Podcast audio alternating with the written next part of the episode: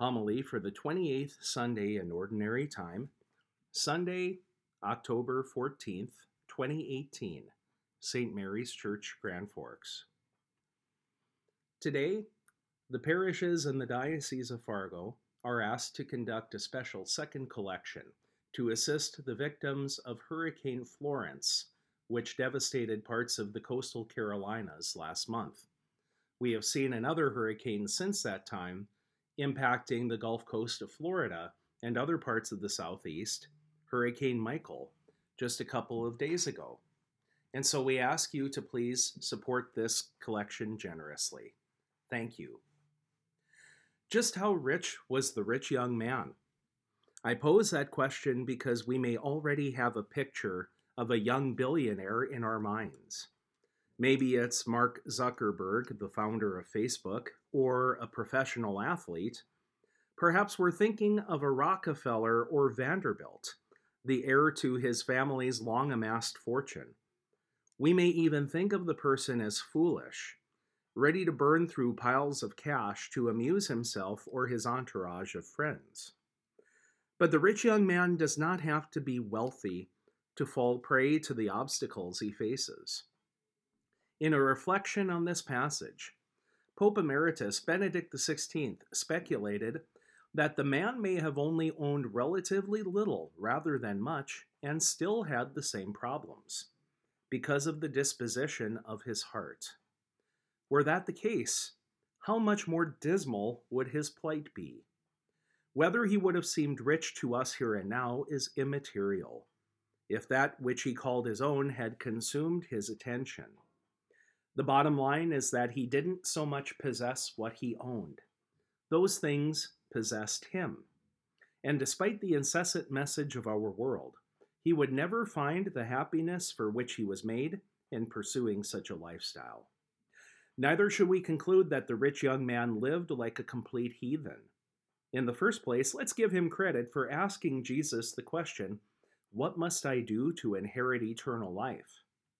There is evidence here of a sincere conscience. Something about this question cuts to the heart of what matters most in our lives. Where am I headed, and how do I get there? At times, I wonder how many people, especially those younger than me, are even bothering to ask that question. How many of them are so used to the attachments that fill their lives and allow these things to define them? It reminds me of a reflecting pool, which covers many square yards, but only goes a few inches deep. It looks pretty, but how much water does it really contain? Jesus begins with a classic question, hearkening back to the man's religious heritage Are you keeping the commandments?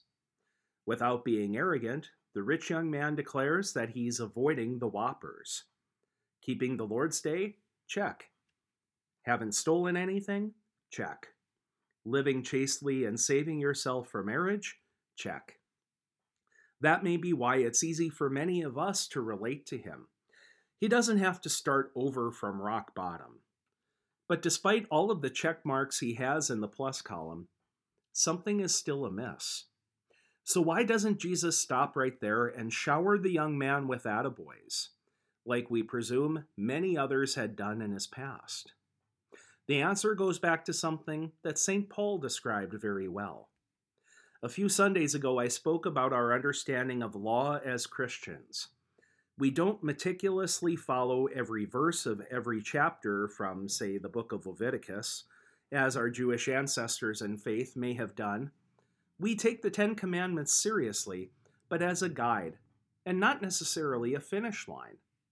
The commandments apply first of all to the lawbreakers to confront them in their sin and give them an opportunity for repentance. As for those who abide by them, the commandments are not so much goals, but boundaries, keeping us in the game so that we can participate in lives of holiness and not straying out of bounds. Notice the firmness and the compassion, both present in the attitude of Jesus.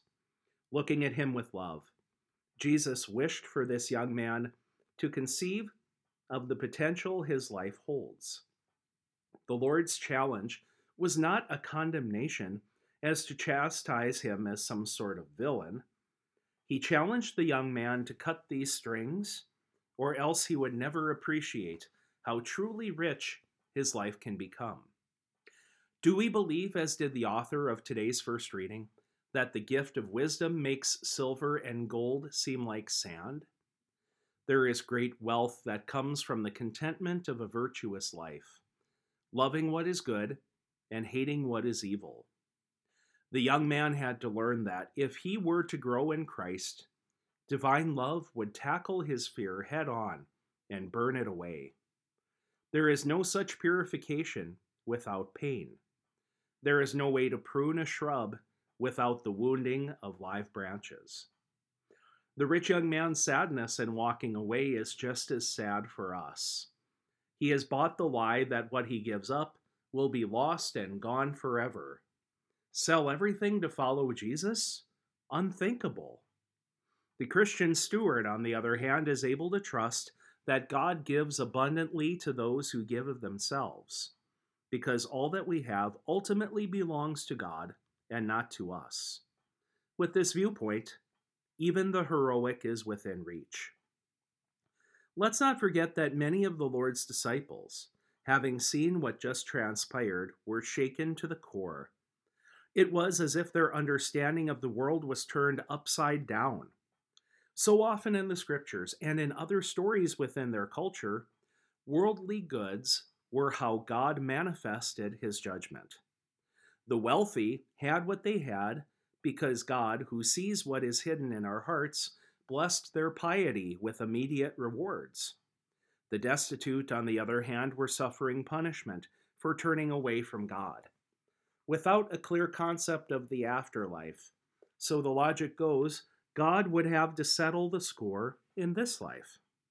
This explains the attitude of Job's friends in that book in the Old Testament.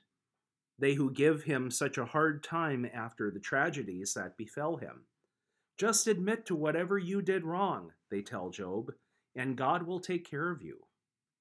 But we know that this outlook is far too simplistic. Bad things indeed happen to good people. We cannot definitively say that the poor had it coming on account of their wickedness. On the contrary, many of the poor suffer unjustly. Our responsibility as their brothers and sisters is not to castigate or segregate them, but to exercise what is called a preferential option for the poor, realizing that we are actually doing for Christ Himself what we do for them. Jesus' disciples were not prepared to acknowledge that material wealth could be unhelpful baggage, dragging them down. Their opinion reminds me of Tevye, the lead character in the musical Fiddler on the Roof, when he exclaims, O God, if money be the root of all evil, then please strike me down so that I may never recover. We should recall the exact quote from St. Paul's letter to Timothy The love of money is the root of all evil. Again, where are our hearts? Do we believe that we will receive a hundredfold what we give? In speaking of our attachment to this world's goods, Jesus states that it is easier for a camel to pass through the eye of a needle than for the rich to enter the kingdom of God. A reference point from the time of Christ sheds light on this metaphor. Jerusalem was a walled city, like many were in ancient times, in order to provide protection from warring armies. Several main gates were built into the walls, as well as some minor, smaller gates. One such gate was called the Needle's Eye. Mostly used for human pedestrians, camels could also pass through it, as long as they carried nothing on their backs and crawled through on their knees. A laden camel, striding tall, could not pass through the needle's eye. It first had to abandon its load and humble itself in order to fit through the tight opening. With this simple image, Jesus masterfully illustrated his point. What in our lives is keeping us from fitting as we try to go through that gate and be united with God in heaven? Amen.